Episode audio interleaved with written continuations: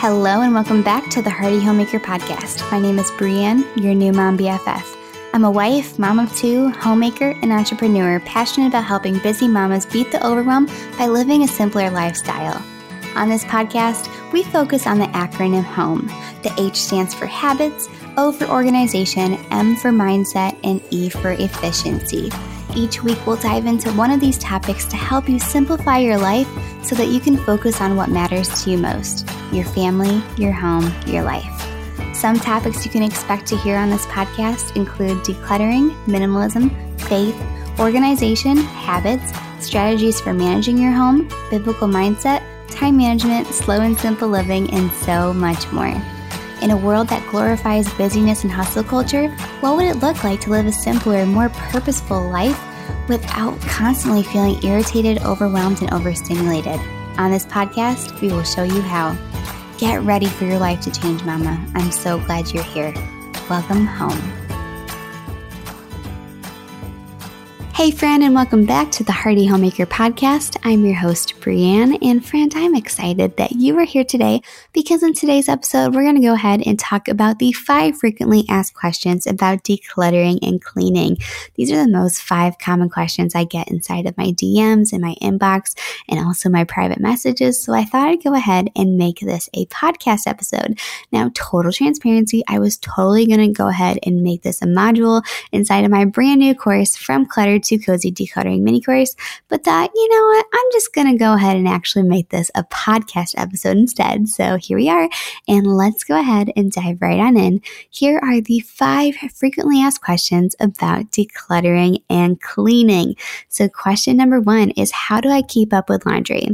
So, this is such a good question. I think one of the biggest misconceptions is that you need to have a full laundry basket in order to do laundry, but I don't think that's the case whatsoever. So, once you are caught up with laundry, what I recommend you doing is that at the end of the day, once you get your jam jams on, once you get your pajamas on, I want you to go ahead and take the clothes that you wore from the day and also your family's clothes that they wore for the day and put it inside of the washer.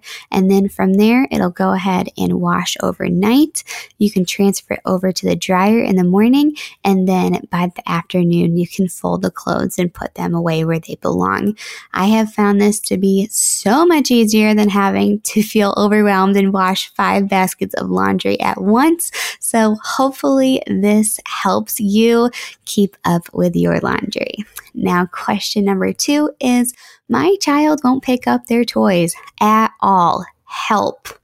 All right, so the big thing with this one is that you need to go ahead and set the expectation of a cleanup time. So, one thing that we do is that after the kids are done playing, I sing the cleanup song. So, the cleanup song goes, Clean up, clean up, everybody, everywhere, clean up, clean up, everybody do your share. And when I sing the cleanup song, it's time, okay, let's go ahead and clean up our toys. And it's important to make sure you make cleanup time part of your daily routine and stay consistent with it, friend, because consistency creates habits. Remember that. And also, too, feel free to use labels on bins and storage cubes where certain items belong. So, for instance, Barbies go inside of the Barbie storage cube and Legos go inside of the Lego box. All right. That way, too, the kid knows, hey, Barbies go in this box, the Legos go in this box. All right, so that's just an example. I use clear bins from this from Target. I think the name of the brand there is called Brightwell or something like that. Something along those lines. It has bright in it. So make sure to pick up those bins. I love the 12 by 12 by 8 ones. They're the best. So the third question is what is toy rotation? So, toy rotation is when you take a set amount of toys and put it in a bin, and then you go ahead and have like three or four bins, by the way, and then you switch out each bin week by week. And what's great about it is that it keeps playtime fun and exciting. This is great if your kid does not play with all of your toys. Definitely consider doing toy rotation. I recommend using clear plastic bins so you're able to see what the toys are inside that they're playing with. And like I said, you switch out the bin of toys week by week and they love it because it feels like they're playing with new toys, even though it's their toys. And so I love toy rotation personally. We've got toy rotation for my daughter and it has been the best because she just plays much longer than compared if I were to give her all of her toys at once. Because there's actually been studies that have shown that kids get overwhelmed if they have more than 16 toys. So that's what we do. We just take 16 toys of hers, put it in a bin, and then switch it out week to week. And she absolutely loves playtime. So that's toy rotation. Hopefully that helps. Again, this is great for you if your kid does not play with all of their toys. Now, question number four is I want to get rid of this, but the item was given as a gift. What do I do? All right. So my question for you is, has the gift giver been checking up to see if you have been using the gift? The chances are the answer to this question is no. And if the answer is no, definitely give yourself that grace and go ahead and consider getting rid of the item. Now, if the answer is yes, definitely consider evaluating the relationships with the gift giver and think about how to set some boundaries with them. If you know for certain, without a doubt, that this gift is going to be put in the back of a closet somewhere where you're going to forget about it, then get rid of it. People cannot expect you to hold on to your stuff forever. All right. So keep that in mind. Last but not least, question number five How do I get my family on board with decluttering? All right, so to preface this question, I'm pretty sure 90% of us experience this where our family really isn't into the whole decluttering thing.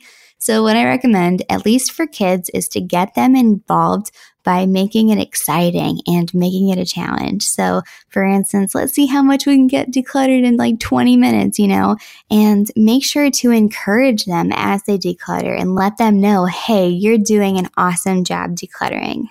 Now, for your spouse, this one might be a little bit more difficult, but be patient with them. The more they see you declutter, eventually they are going to want to be involved too.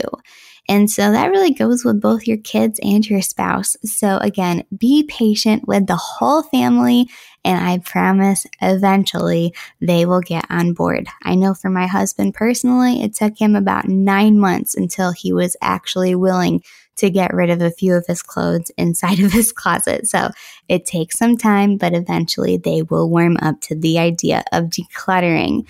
Now, if you need any further help on your decluttering journey, I'm going to go ahead and recommend two options for you. So option number one is if you go to heartyhomemaker.com slash checklist, you can grab the clutter-free checklist there, and that helps you go room by room and guide you and helps you declutter your entire house. And then option number two is there's the From Clutter to Cozy Decluttering mini course. This is my three step signature framework that goes over how to go from a messy and cluttered home to maintaining clean and tidy home. So you can go ahead and check that out by going to the link in the episode's description below or go to heartyhomemaker.com slash decluttering course. And there you have it, friends. I hope this episode helps answer any lingering questions you may have had. And if you have more questions about decluttering and cleaning that I didn't answer, feel free to send me an email and I would love to cover it in a future episode for the podcast. So there you have it, friends. I hope you have a beautiful rest of your week. And until next time, I'll chat with you soon.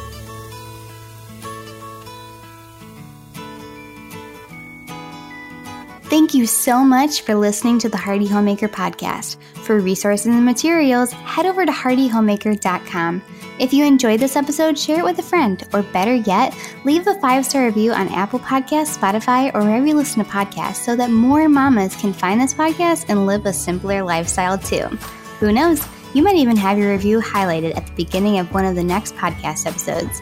As always, I am praying for you and I hope that you have a wonderful rest of your week. Until next time, I'll chat with you soon.